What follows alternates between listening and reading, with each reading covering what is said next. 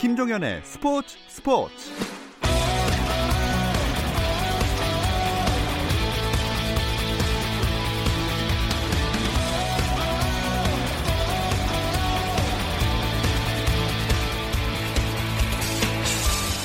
스포츠가 있는 저녁 어떠신가요? 아나운서 김종현입니다.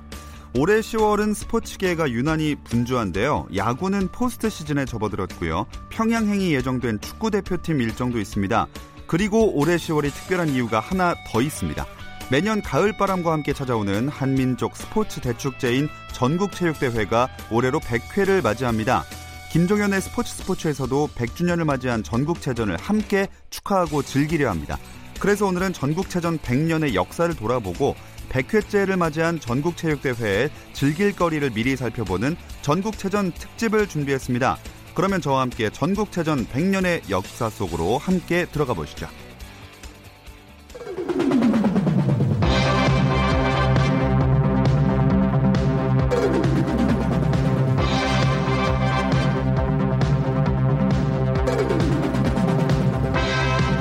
자, 전국체전 이야기를 저와 함께 나눌 분부터 소개를 해드리겠습니다. 스포츠 평론가 신명철 씨 함께합니다. 안녕하세요. 네, 안녕하십니까. 네, 어, 신명철 씨가 기자, 스포츠 기자 생활을 오래 하셨던 거로 알고 있는데, 전국체전 취재 경험도 많이 해보셨겠어요? 근데 뭐, 스포츠 그 당시 1980년대, 90년대를 관통하는 스포츠 기자라면, 전국체전은 필수 코스 취재죠. 음. 그래서 저도 스타트는 뒤에 또 얘기할 기회가 있을지 모르겠는데, 전국체전의 첫 번째는 전국 소년체전이었어요. 소년체전이요? 예, 1980년 5월에 춘천에서 있었던. 예, 그 뒤로 이제 전국체전은 물론 이제 취재를 추가로도 했고요. 좀 오래전 얘기입니다만은 제가 스포츠 기자 하기 직전인 1970년대까지만 해도 네. 이번에 이제 서울에서 전국체전이 열리지 않습니까? 그렇죠. 예, 근데 1970년대까지만 해도 서울역에서 지방에서 열리는 전국체전이 있으면 서울시 선수단 환영 행사도 있고 그랬어요. 어. 그, 그 시절에는 1970년대까지만 해도 전국체육대회 각 시도별 성적이 어디가 1위고 어디가 2위인지가 요즘에 프로야구 순위 이상으로 관심사였고요. 어.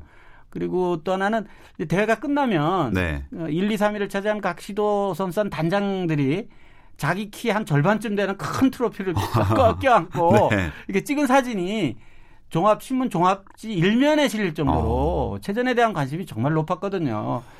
물론 이제 그때는 국제적인 우리 스포츠 수준이 되지 않았던 시절이기도 했지만 특히 1960년대 같은 경우는 네. 전국 체전에 대한 관심도가 지금은 상상할 수 없을 음. 정도로 아주 높았었죠. 아, 진짜 전국 체전의 열기가 그 정도였다고 말씀을 하시니까 사실 지금 입장에서는 조금 믿어지지가 않는 부분도 있거든요.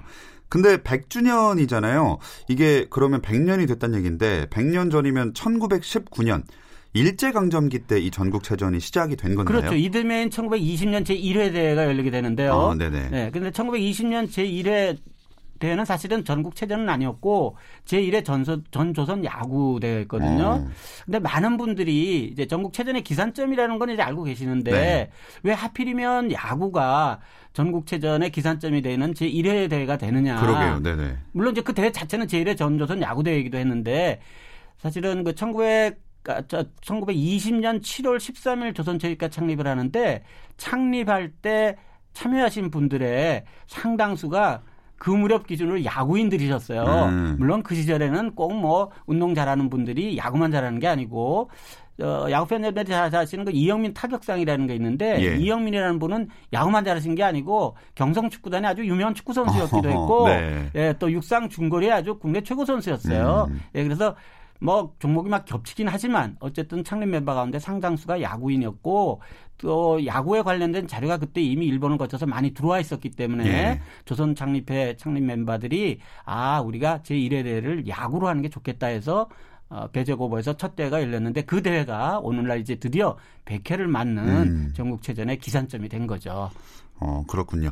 그리고 또 일제강점기에는 저는 딱 기억나는 게 전국체전 얘기는 아니지만 손기정 선수가 또 올림픽에서 금메달을 땄었잖아요. 네, 1936년에 이제 베른 올림픽에서 금메달을 따지 않습니까? 예. 네, 손기정 선생을 비롯한 많은 분들이 그때 이미 어, 그 당시 조선체육회가 주최하는 종목별, 그러니까 1929년에 제 10회 대회 때부터 당시 조선체육회가 주최하는 이 대회도 오늘날의 전국체전처럼 종합경기 대회를 음. 이제 승격을 하게 돼요. 네. 그 전까지는 아까 말씀드렸던 야구라든지 축구라든지 연식정구라든지 이런 것이 종목별로 따로따로 경기를 하고 있었어요. 근데 이게 1929년에 제10회 대회 때 종합대회로 승격을 하긴 하는데 사실은 그 대회도 말만 종합대회로 승격을 했고 각각 종목별로 따로 대회를 음. 했어요. 음. 예, 그러다 보니까 이 종목별로 자기 그 경기인들끼리 대회를 치르는 그런 과정이 있었는데 그러나 어쨌든 일제 강점기에는 말씀하셨던 송기정 선생을 비롯한 종목별 선수들이 이게 어떻게 보면 스포츠 활동이긴 하지만 예. 조금 더 거슬러 올라가면 일본이 우리나라를 강제로 이제 합병을 하기 전, 그러니까 어, 병탄을 하기 전까지에는 예. 이 전국체전 앞에는 이제 운동회라는 형식으로 음. 스포츠가 보급이 되기 시작을 했는데 일제가 우리나라를 이제 강제 병탄, 병탄을 하면서 이 운동회도 이제 못하게 이제 방해 공작도 하고 음. 여러 가지 여러 가지 일들인데 그 당시 우리 선배 체육인들이 이런 전조선 체육 전조선 야구 선수권 야구 대회를 한다든지 이런 것들은 일종의 독립운동의 하나로 생각을 하셨을 정도였어요. 네. 아, 복싱 관련 소식을 하나 그 당시 소식 어, 말씀, 을 드리면 이제 일본 선수들이 국내 이제 원정을 오고 이러면 KO가 아니면 이길 수 없다라는 생각들 그 당시에 음. 이제 복싱 선배들이 하셨던 모양이에요. 그래서 원정원 일본 선수들이 거의 뭐 그로키 상태로 돼서 쓰러질 정도까지 네. 몰고 갔다는 웃지 못할 얘기도 있었고 그래야 판정으로 가면 무조건 지니까 네. 일제 강점기 때 우리 선배 체육인들의 그 체육 활동들은 스포츠 활동이기 이전에 독립운동의 일환이었다. 음. 네, 그렇게 생각해 주시면 좋을 것 같습니다. 네, 제가 조금 전에 손기정 선수 그 선생님의 얘기를 드린 게 사실 그 전국 체전에도 출전하셨다는 걸 새롭게 알게 되기도 했고 또 그런 게 바탕이 돼서 이 금메달을 따고 말씀하신 그런 금메달 자체가 항일 정신을 또 보여준 활동이기도 했잖아요. 네, 그렇습니다. 일제 강점기 때의 그런 우리 스포츠 활동과 관련해서는 체전에 그렇게 많은 선수들이 출전을 했고 뭐 예. 송기정 선생뿐만이 아니죠. 예, 뭐 남승용 선생도 음. 그러고 우리 스포츠 기자 쪽에서 보면 어 뭐 스포츠 팬들이 너무나 잘 알고 계시는 일장기 말, 일장기 말살 사건이 베른 올림픽 이후에 있지 않습니까? 근데 그때 당시 그 당시 발행되던 신문에 이제 체육 담당하던 이길용 선배라고 저희 스포츠 선배가 계시는데 스포츠 예. 기자 선배 계시는데 그분이 또 말하자면 그런 일장기 말살 운동과 말살을 했던 것이 음. 결국은 독립 운동의 일환이었다. 그러니까 네. 스포츠 기자들도 그 시절에는 운동 선수뿐만 아니라 어, 우리와 저희와 같은 운동 이 체육 담당 기자들도 그런 활동에 음. 적극적으로 참여하고 있었다는 것을 우리가 알 수 있습니다.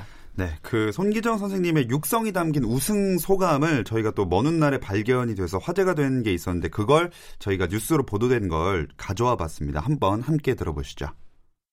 저는 손기정입니다. 24년간의 승막을 달성하려고 우리들은 중대한 책임을 지고 8월 9일 오후 3시에 스타트에 나섰습니다. 나는 무의식 중에서 죽을 힘을 다하여 더 뛰기 시작하였습니다. 그리하여 나는 이기었습니다. 망국의 서름을 아는 채 일장기를 달고 뛰어야만 했던 손 씨는 이렇게 마라톤으로 세계를 제패했습니다. 신나라 레코드사 자료실에 보관돼 있다가 햇빛을 보게 된 이 음반은 손기정 씨가 돌아온 후 우승 소감과 가수 최규엽 씨의 마라손 재패가가 녹음된 것으로 국내에는 소장자가 확인되지 않았었으며 손 씨 자신도 해방 이후로는 거의 들어보지 못했습니다. 그때가 10월 달이죠. 1936년 10월 달. 옛날을 추적하면 추상한다면 사실 참 어, 이런 때가 있었구나 하고 참 그 이상 어, 영광이 어디 있었어요. 세계 재패의 기쁨이야 말로 다 할 수 없는 것이었지만 조선 총독부의 강요 때문에 우승 소감을 녹음하면서도 자신이 일본의 대표 선수로 일장기를 달고 뛰었다고 말해야만 했을 때의 울분 또한 뭐라 표현할 수 없는 것이었습니다.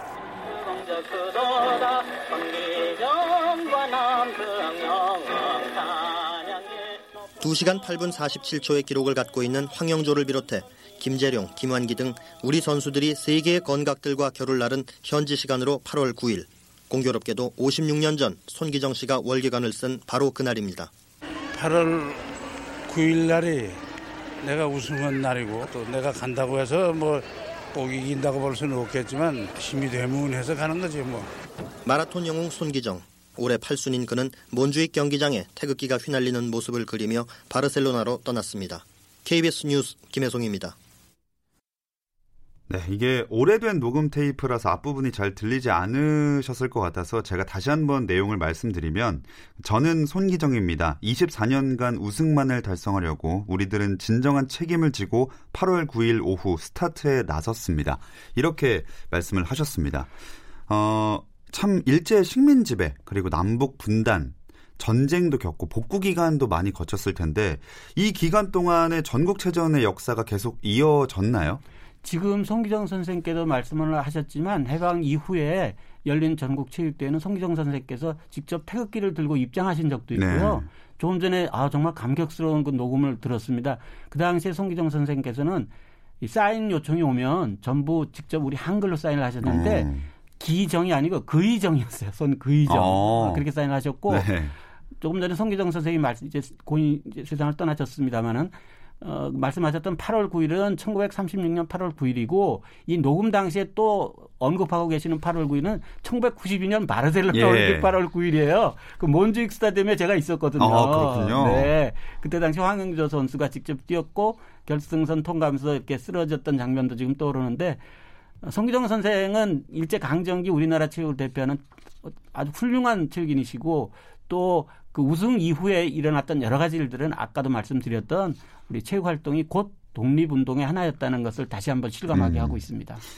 그렇습니다. 그 92년도 바르셀로나 올림픽 말씀을 하셔서 그 얘기를 좀 더 해보면 90년대 올림픽 전후에서 보통 이렇게 전국체전은 사람들이 더 많이 관심을 갖고 주목을 하고 했었나요? 그렇죠.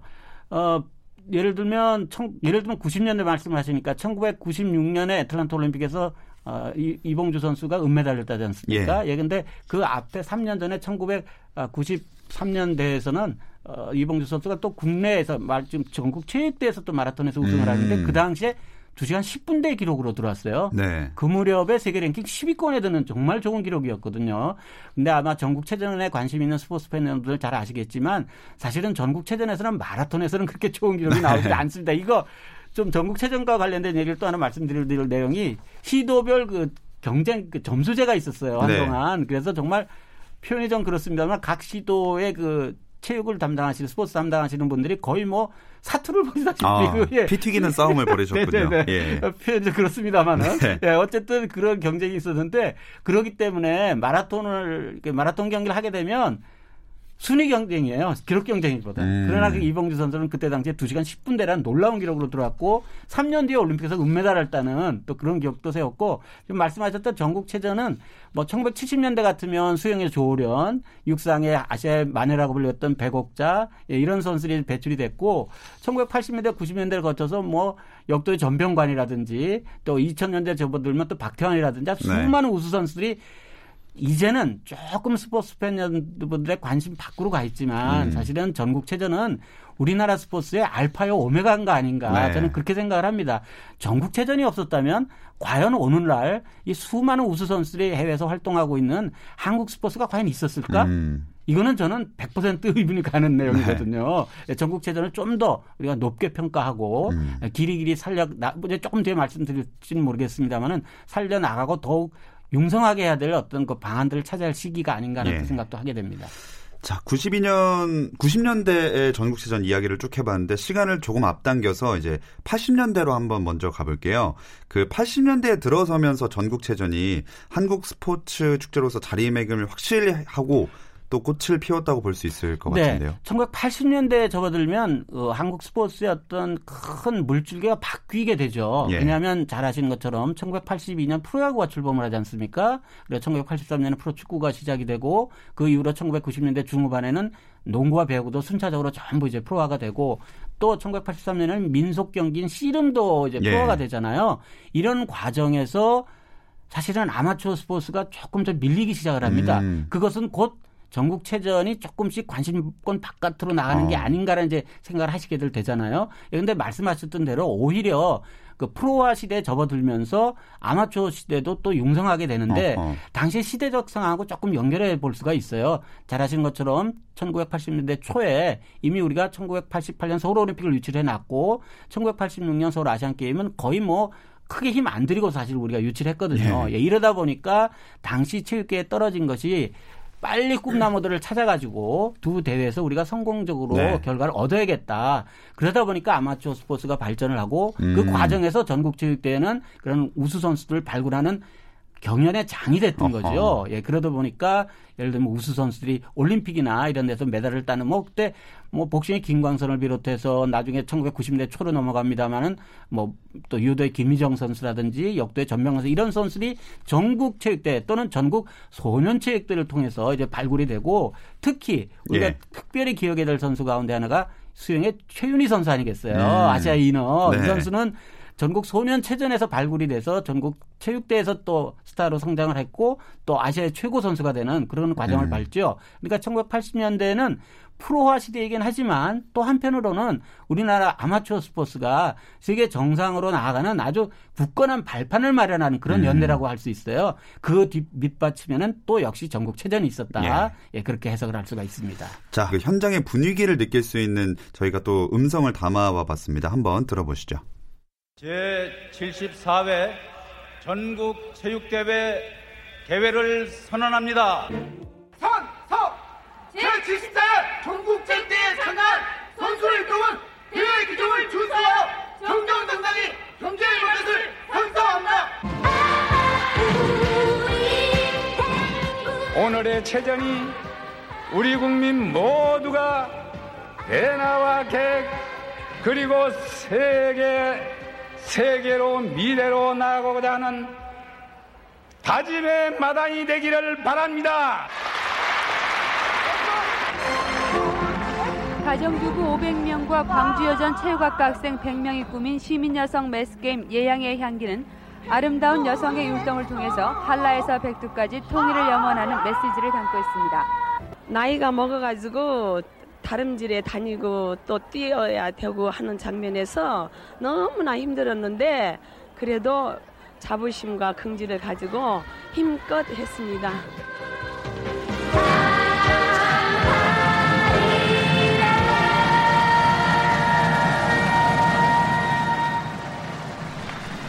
네, 뭐 매스 게임 얘기도 나오고 정말 응원이나 이런 열광하는 분위기가 장난이 아니네요. 저 고인이 되신 김영삼 대통령의 목소리인 예. 것 같죠. 이게 지금 연도를 보니까 제 74회 대인 것 같고요. 네네. 어, 고 김영삼 대통령의 이제 그 대회 개막선은 있었습니다만은 올해 이제 제 100회 대를 맞는 전국 체전이지 않습니까? 예. 예. 근데 국내에 뭐 은행이라든지 뭐 한두 개 기업 정도를 빼놓고 사실은 그 나이가 100살 넘어가는 게잘 아, 없잖아요. 그렇죠. 행사는 100회가 없습니다. 음. 근데 특정한 어떤 기업이나 단체는 100회를 넘어가는 나이가 100살이 넘어가는 게 있지만 대통령이 참석을 하시잖아요. 예. 대통령이 자리를 함께하는 이 행사가 잘 없습니다. 이렇게 음. 특히 한때는 이제 전국 소년체전 얘기도 잠깐 다시 해야 될 텐데 적어도 2만 명에 가까운 이렇게 많은 인원이 참여하는 행사에 해마다 대통령이 참석을 해서 행사 이렇게 빛내주는 없습니다. 전국체전이 음. 그래서 그렇죠. 정말 의미 있는 행사거든요. 또 하나는 어떤 일이 벌어지기 시작하냐면 사실은 그 서울이 1970년대, 80년대 이제 1980년 서울 아시안 게임, 1988년 서울 올림픽을 앞두고 또는 그해 열린 대회는 전국에서 이제 분산 개최를 하게 됩니다. 네. 이제 올림픽이나 아시안 게임을 앞두고 어떤 준비도 해야 되고 이렇기 때문에 그러는데 사실은 서울에서 1970년대까지만 도 지속적으로 대회를 했던 까닭은 숙소 문제라든지 음. 교통 문제라든지 이런 게 체전을 여는 도시로서는 아주 골치 아픈 문제, 힘든 문제였어요. 예. 또 한편으로는 체전을 유치해 놓으면 도시가 크게 변모하는 그런 또 효과도 효과도 있긴 했지만 그러나 또 한편으로는 이 많은 만 명이 넘는 이 많은 인원 뭐 선수들만 옵니까? 저희 같은 기자들도 가고 네네. 뭐 관광객들도 오시고 막 이러니까 특히 제주도에서 열렸던 그런 경우는 음. 예, 그 뭐 제주도 인구의 거의 한 뭐 몇 명 가운데 한 명은 체전에 온 분들이 아니었겠어요? 네. 뭐 그분들이 이제 뭐 놓고 가신 돈이 뭐 천억이 넘는다고 그런 어. 얘기도 있었고 그, 그 해에 제주도의 전체 예산이 한 뭐 15분의 1 정도 된, 12% 정도 된다는 얘기도 있었고 그러니까 네. 사실은 그건 이제 좋은 결과이지만 많은 도시들이 매우 그런 숙박시설 이런 문제를 힘들어했는데 음. 대체로 1990년대를 좀 넘어가면서부터는 이제 민박도 도입이 됩니다. 네. 아 그래서 해당되는 지도에서 다 타지에서 온 선수들과 같이 집에서 서로 먹고 자고 하면서 네. 서로 교류도 하고 그러다 보니까 이런 동서화합이라든지 이런 것들이 구호가 아닌 실질적으로 이루어지는 음. 그런 계기가 조금씩 조금씩 체전을 통해서 바뀌기 시작하는데 이게 제가 보기에는 체전이 갖고 있는 큰 모토 가운데 하나인 우리 민족의 전체적인 음. 어떤 통합, 융합 이런 것과도 연결이 된다고 생각을 하죠. 네.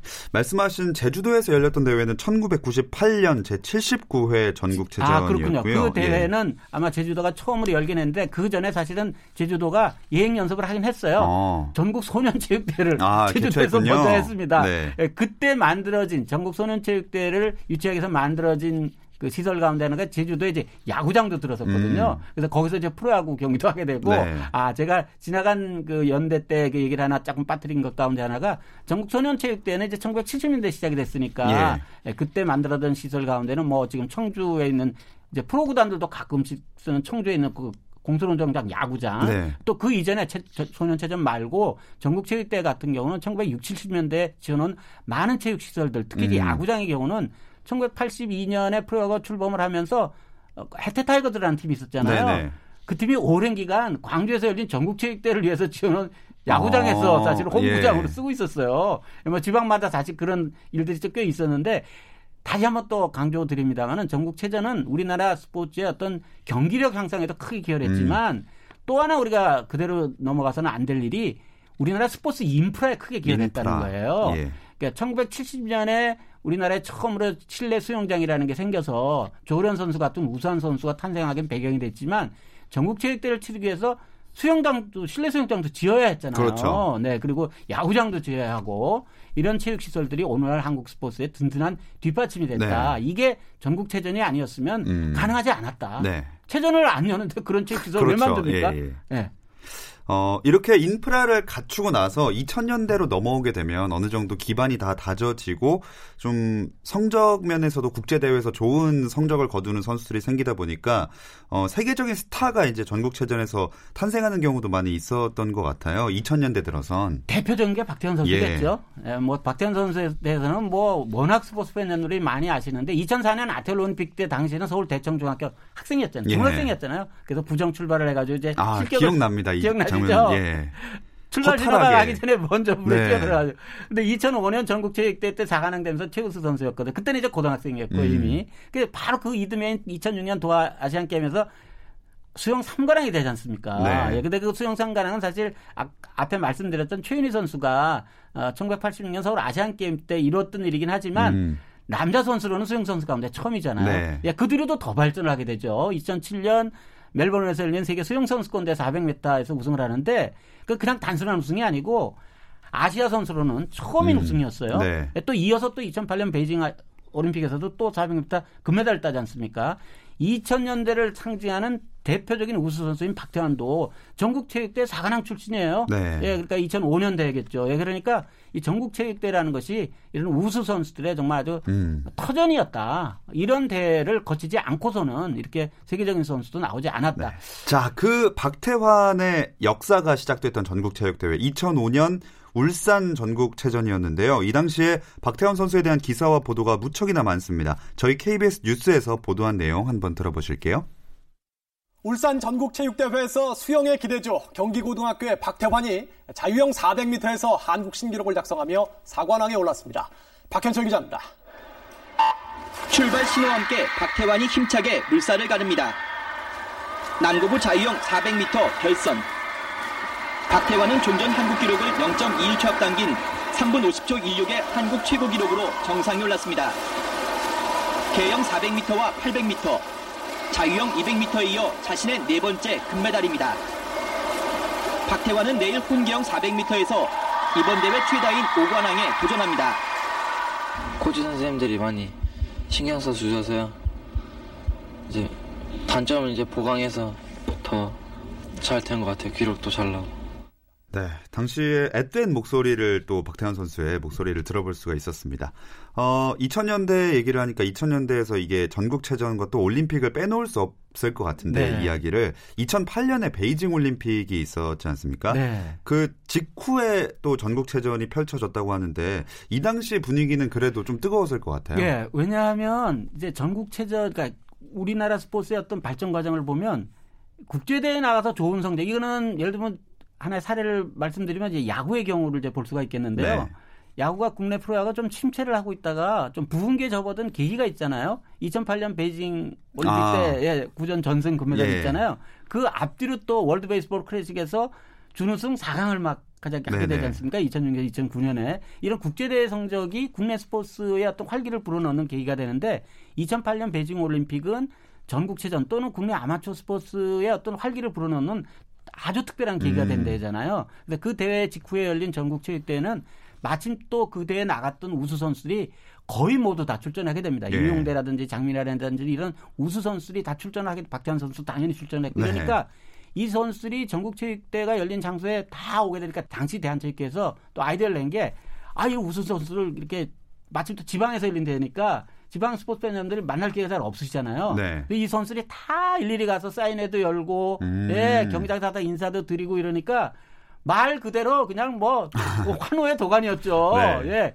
예. 2008년 베이징 올림픽 다시들 생각들 아시겠지만 우리가 원정대이긴 했지만 시차가 없, 거의 없는 한 시간 두 시간 정도까지 시차가 없는 데여서 정 아주 우수한 성적을 금메달이 음. 13개였지 않습니까? 네, 네. 예, 아주 정말 우수한 또뭐 진종오 선수라든지 또 아주 금메달리스트들이 워낙 많이 나온 대회였기 때문에 그 열기가 전국 체육대회로 네. 이어졌다. 그래서 2000년 2000년대 후반, 그러니까 2010년대로 넘어오기 전에 마지막 열린 올림픽과 전국체전은 우리나라 스포츠 발전에 또 한 번의 기폭제 구실을 했다. 음. 예, 그 대회가 바로 2008년 베이징 올림픽이고 그 해 열린 또 전국체전이 그런 역할을 했다. 네. 아, 그런 열기가 지금 올해 전국체육대회도 같이 펼쳐졌으면 좋겠다는 생각인데 100회이기도 하고 또 오랜만에 서울에서 열리는 대회이기도 합니다. 뭔가 기대가 되는 종목이라든지 선수 이런 거가 있을까요? 이 대회는 100회 대회이기도 하지만 또 한편으로는 내년 7월 24일부터 8월 9일까지 도쿄에서 열리는 2020년 예, 여름철 올림픽을 예. 앞두고 열리는 대회잖아요. 그러니까 항상 이게 올림픽을 앞둔 전국 체육대회는 그 올림픽에 나갈 수준에 있는 선수들이 과연 어느 정도 경기력을 펼칠 것이냐 냉정하게 평가해 볼 수 있는 무대이기도 한 게 또 전국체전이거든요. 네. 물론 전국체전이 과거 1980년대 이전에 또는 1990년대 이전의 전국체전보다는 경기력 수준에서 조금 조금 떨어진 거는 사실입니다. 그건 부인 못 합니다. 그러나 어쨌든 앞에 말씀드렸듯이 우수 선수들이 반드시 거쳐가는 그런 네. 무대이기도 하고 또 스포츠 팬 여러분들이 조금 더 조금 더 애정을 갖고 지켜봐야 될 그런 대회이거든요. 예, 그런 측면에서 아마 서울에서 열리기 때문에 경기장 찾아가시는 게 조금 힘드실지 몰라요. 그래서 이 체전 홈피 가셔서 좀 챙겨보시고 그 대회 경기 장소 가서 많은 응원의 박수 보내주셨으면 정말 고맙겠습니다. 네, 훌륭한 선수들과 또 많은 유망주들, 미래 예비된 스타들이 참가하는 이 100회 전국체육대회 많이들 관심 가져주시고 또 경기도 봐주셨으면 좋겠습니다. 100년을 오간 전국체전 이야기 재밌게 나눠봤습니다. 스포츠 평론가 신명철 씨와 함께했습니다. 고맙습니다. 네, 고맙습니다. 네, 어, 저는 전국체전에서 스포츠 캐스터로 또 몇 종목을 여러분과 함께 할 예정이고요. 김종현의 스포츠 스포츠에서도 전국체전 이야기 자주 전할 계획이니까 함께 즐겨주시면 감사하겠습니다. 내일도 저녁 8시 30분에 함께 해주세요. 김종현의 스포츠 스포츠.